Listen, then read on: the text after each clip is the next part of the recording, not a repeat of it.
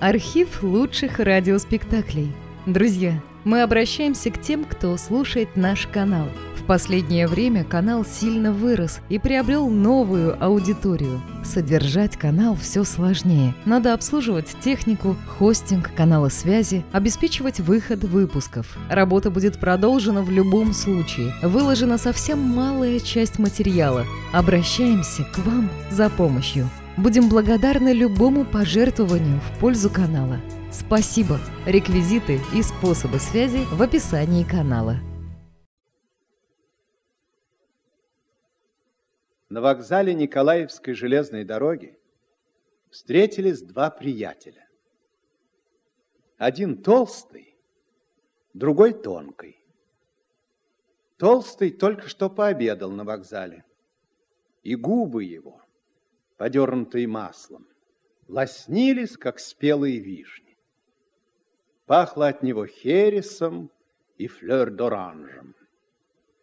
Тонкий же только что вышел из вагона и был навьючен чемоданами, узлами и картонками. Пахло от него ветчиной и кофейной гущей.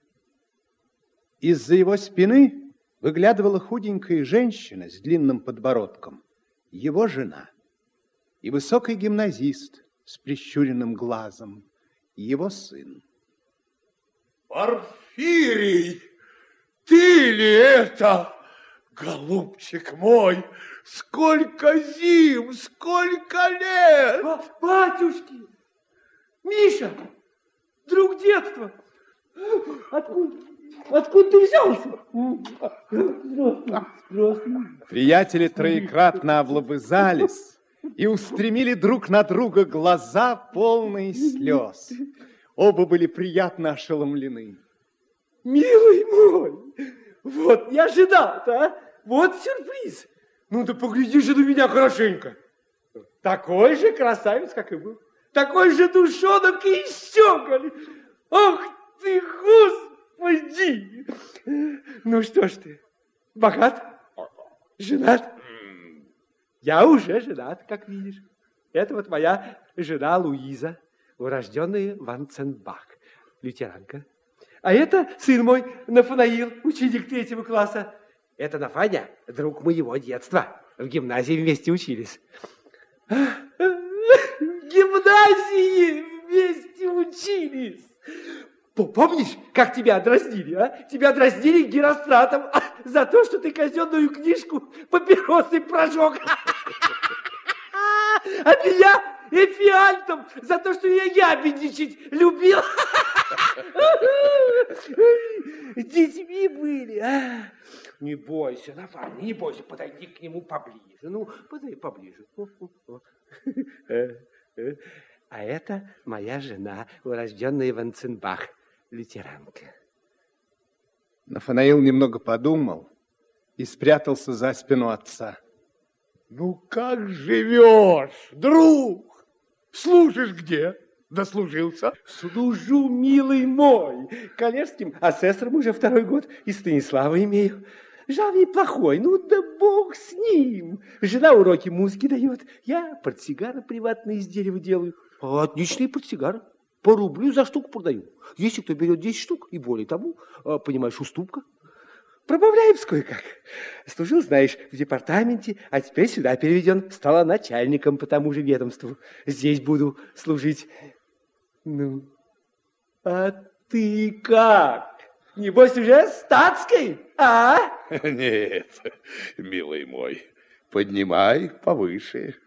Я уже до тайного дослужился. Две звезды имею. Тонкий вдруг побледнел, окаменел, но скоро лицо его искривилось во все стороны широчайшей улыбкой. Казалось, что от лица и глаз его посыпались искры. Сам он съежился, сгорбился, сузился. Его чемоданы, узлы и картонки съежились, поморщились. Длинный подбородок жены стал еще длиннее. Нафанаил вытянулся во фронт и застегнул все пуговки своего мундира. Я, я ваше превосходительство. Очень приятно. друг, можно сказать, детства, и вдруг вышли в такие вельможи. Ну, полно. Ну, для чего этот тон? Мы с тобой друзья детства, и к чему тут это чинопочитание? Помилуйте, что вы с... Милостивое внимание вашего превосходительства вроде как бы живительной влаги.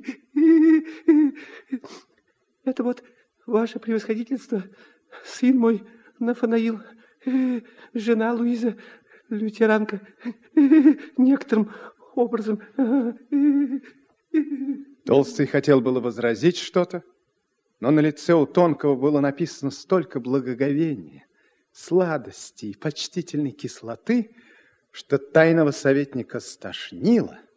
Он отвернулся от Тонкого и подал ему на прощание руку.